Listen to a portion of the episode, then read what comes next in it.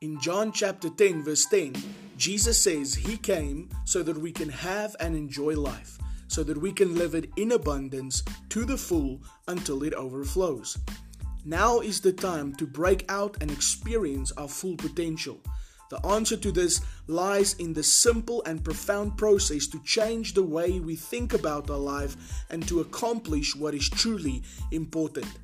Let's go on this journey together and let's discover the principles to a brighter future.